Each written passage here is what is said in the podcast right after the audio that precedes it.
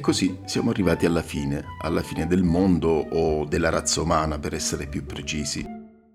Ma chi se lo sarebbe mai aspettato che il mondo sarebbe finito non per una catastrofe naturale o per uno scienziato pazzo che ha premuto il bottone rosso e ha fatto scoppiare il mondo. Boom!